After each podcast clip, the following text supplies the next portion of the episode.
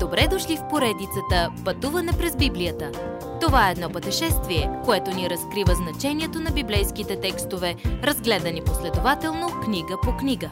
Тълкуването на свещеното писание е от доктор Върнан Маги.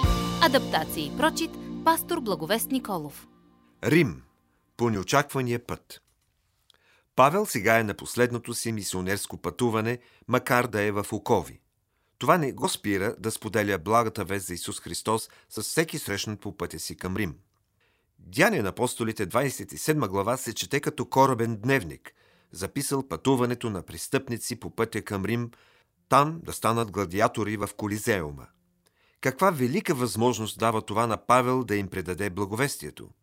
Зимата в открито море би била напълно опасна. През цялото пътуване капитанът, войниците и моряците разчитаха само на своите умения, а Павел разчиташе на Бога.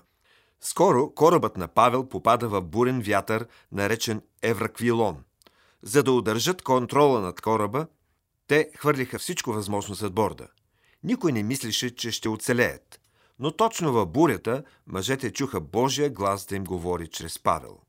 След две седмици на вълни и вятър, Господ се яви на Павел и го увери, че Бог ще му подари живота на всички, които пътуват с него.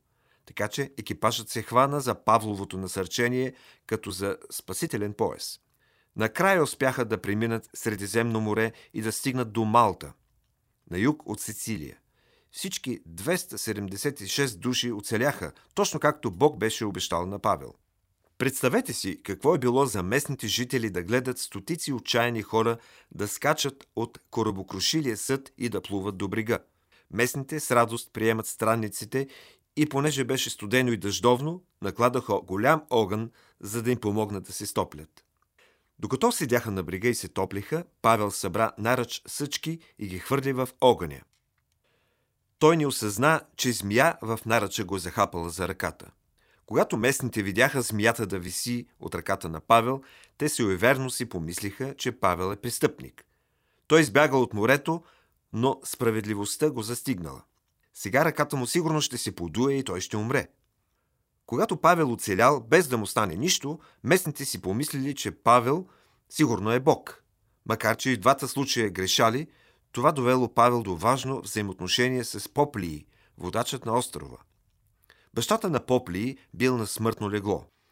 Когато Павел положил ръце на него и помолил Бог да го изцели, Бог отговорил. Също като другите апостоли, способността на Павел да изцелява било доказателство, че поученията му са истинни. За три месеца Павел останал с новите си приятели в Малта, докато не се качил на кораб за Италия.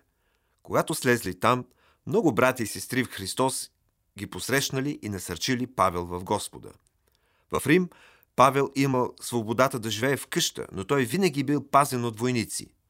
Първоначално много юдеи изпълвали дума на Павел, като го слушали да получава по целия Стар Завет, призовавайки ги да повярват, че Исус е Месия. Както винаги, някои повярвали, други не. Тогава Павел занесъл добрата вест до езичниците, които вече с радост приели Божия дар на спасение. Движението на благовестието, започнало в Ерусалим, сега стига до краищата на земята. Тази книга на Деяние завършва с Павел, проповядващ Господ Исус Христос на всеки, който би чул. Но този запис не е пълен. Деянията на Святия Дух продължават да действат и днес. Това, което правим днес в силата на Святия Дух, ще бъде включено в този последен запис. Бог продължава дори и днес да пише историята си в живота на онези, които вярват в Него.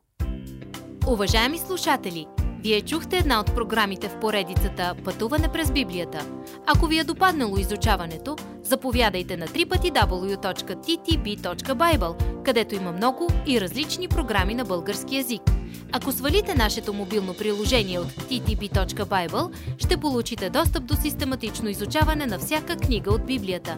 Разкажете ни как Божието Слово променя вашия живот, като ни пишете на електронната ни поща info@studio865.org или в нашата фейсбук страница Пътуване през Библията. Освен до аудиопрограмите, чрез мобилното приложение ще получите достъп и до различни материали. И на още едно място ще намерите нашите обяснения на библейските текстове текстове.